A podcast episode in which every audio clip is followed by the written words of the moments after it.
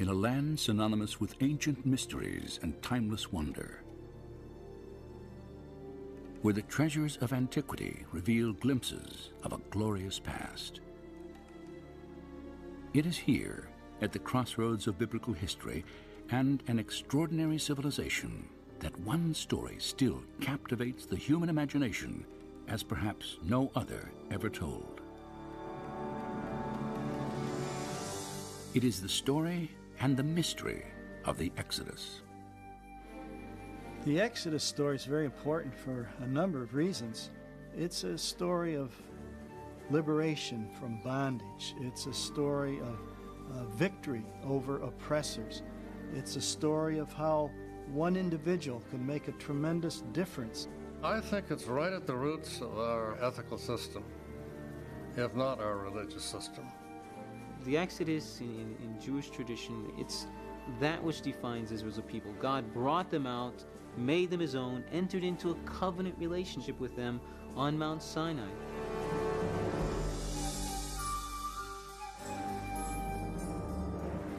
The Exodus story has endured for more than 3,000 years, and the power of its message and imagery is undeniable.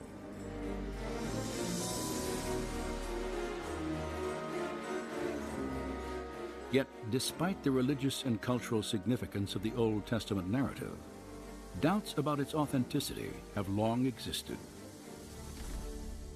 Scholars generally have rejected the historicity of the Exodus account, and this is because of this lack of direct uh, evidence outside the Bible that would substantiate these events. And this is why you have in uh, scholarly circles great skepticism about whether we can ever establish firmly a root of the Exodus or even that there was an Exodus.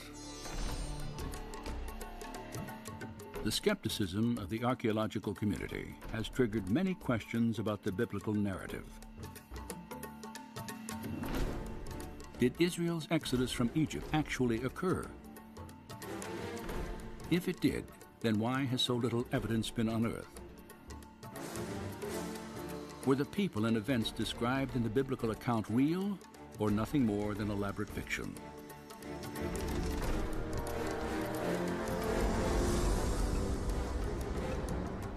During the next hour, we will travel from the Nile Delta to the depths of the Red Sea to investigate these questions in the light of new evidence and discovery.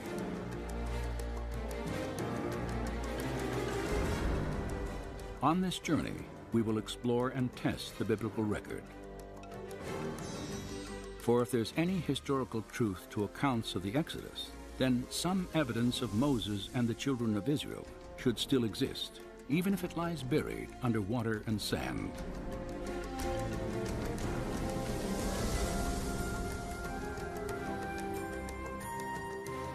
Join us now as we probe ancient mysteries to examine the Exodus story against the testimony of science, history, and archaeology.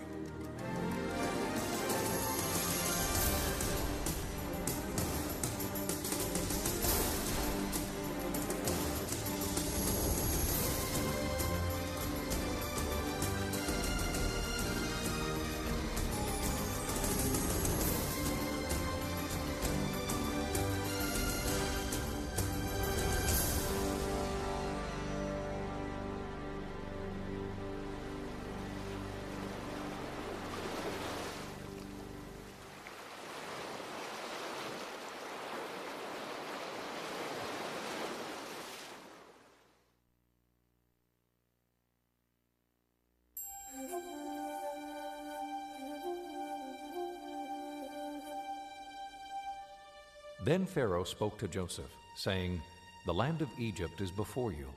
Have your father and brothers dwell in the best of the land. Let them dwell in the land of Goshen.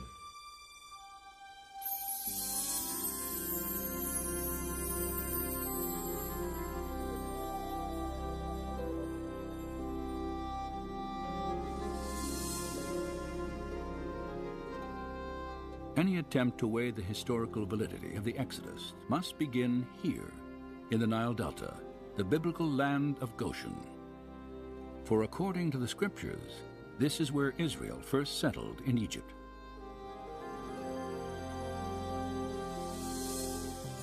Nearly 4,000 years ago, the Hebrew patriarch Joseph, then a prisoner in Egypt, is said to have interpreted Pharaoh's dream foretelling seven years of abundant harvest, followed by seven years of devastating famine. After delivering this prophecy, Joseph was commissioned to oversee the harvest and storage of grain throughout the land. And when famine struck, news of Egypt's abundance spread quickly to its neighbors. There is, again, plenty of extra biblical as well as biblical evidence of constant moving back and forth between Palestine and Egypt, particularly in times of uh, uh, famine. When famine ravaged Canaan, fear of starvation led Joseph's father, his eleven brothers, and their wives and children to leave their homeland and make the 200 mile journey southwest into Goshen. And as Egypt prospered under Joseph's leadership, a grateful Pharaoh offered his family permanent sanctuary in the richest area of the empire. The biblical record dates these events at early in the 19th century BC. But have archaeologists ever confirmed that a significant Canaanite population once inhabited northeastern Egypt during this time? Over the past four decades, extensive investigation has established the presence of ancient Israel in the Nile Delta. In 1966, just outside the small town of Qantir, an Austrian research team headed by Dr. Manfred Bietak made the first of a remarkable series of discoveries. Ruins at an excavation site called Tel El Daba are remains of what is now believed to be the earliest Israelite settlement in Egypt. Studies of pottery fragments and construction techniques have verified that primitive mud walls here were once part of an unfortified village built by Canaanite farmers in the middle of the 19th century BC. Manfred Bietak's work has provided us with the only uh, tangible evidence for the presence of Israelites in Egypt. The earliest Asiatic occupation at Tel El Daba is in Area F, uh, Stratum D2. And this is a very interesting level because uh, the people living there were pastoralists, living a very simple lifestyle. They had very small structures that they lived in, evidence for keeping animals in pens and so on. This dates to the time of Jacob, of Joseph, it's at the right place. It's an Asiatic culture. Obviously, these people were not local Egyptians. They had uh, migrated into this area from the land of Canaan. And so this could very well be evidence for the Israelites in Egypt. While excavating in these cornfields, Manfred Bietak's team made another intriguing find. In a plot of land, later identified as Area F, they uncovered the ruins of a village.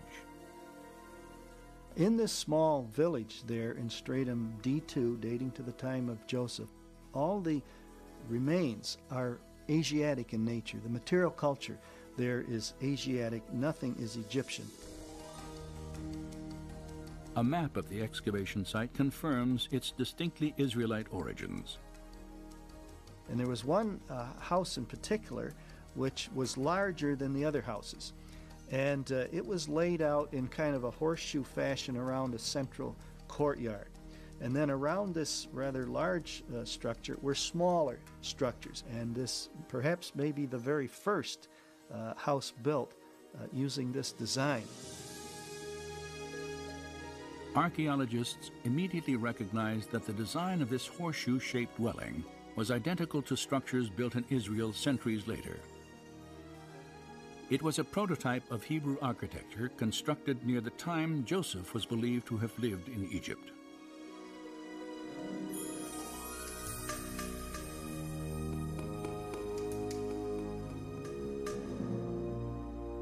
And Joseph died, But the children of Israel were fruitful and multiplied, and the land was filled with them. Then there arose a new king over Egypt, who did not know Joseph. And he said, Look, the people of the children of Israel are more and mightier than we. Come, let us deal with them, lest they join our enemies and fight against us.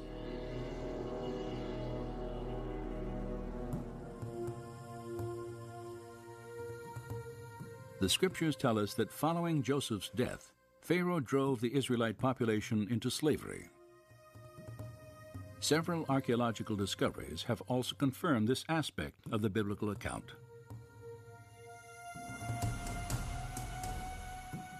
Excavations throughout the Nile Delta have unearthed walls of mud brick resembling those the Bible states were once molded by the hands of Israelite slaves.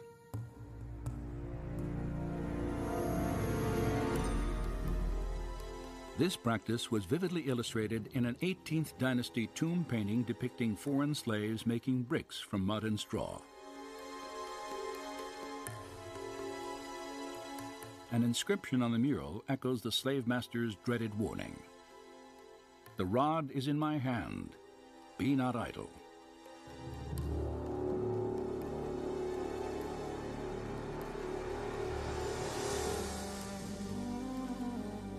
Another mural, carved in a tomb wall during the 15th century BC, shows Canaanite slaves working in the vineyards of Goshen.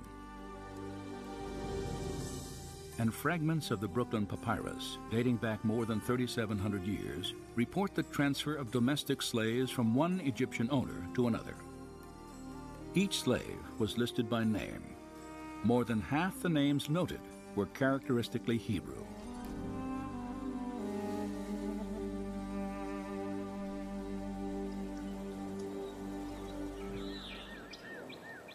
There is now little doubt that a significant Israelite population lived in Egypt for several hundred years after the time of Joseph.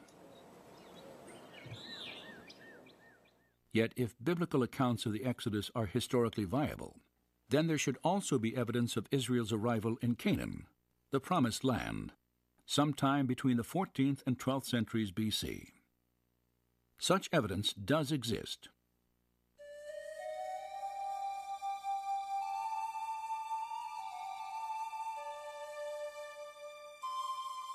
More than 3,200 years ago, the pharaoh Merneptah ventured out of Egypt on a military campaign through the land of Canaan.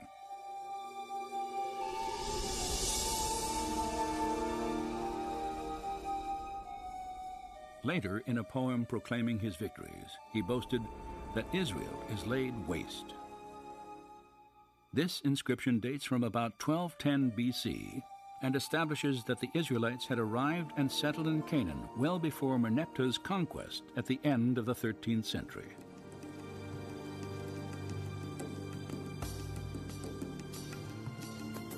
Additionally, at Tel Amarna in Egypt, archaeologists have uncovered a series of letters on cuneiform tablets. Many were authored by Canaanite rulers early in the 14th century BC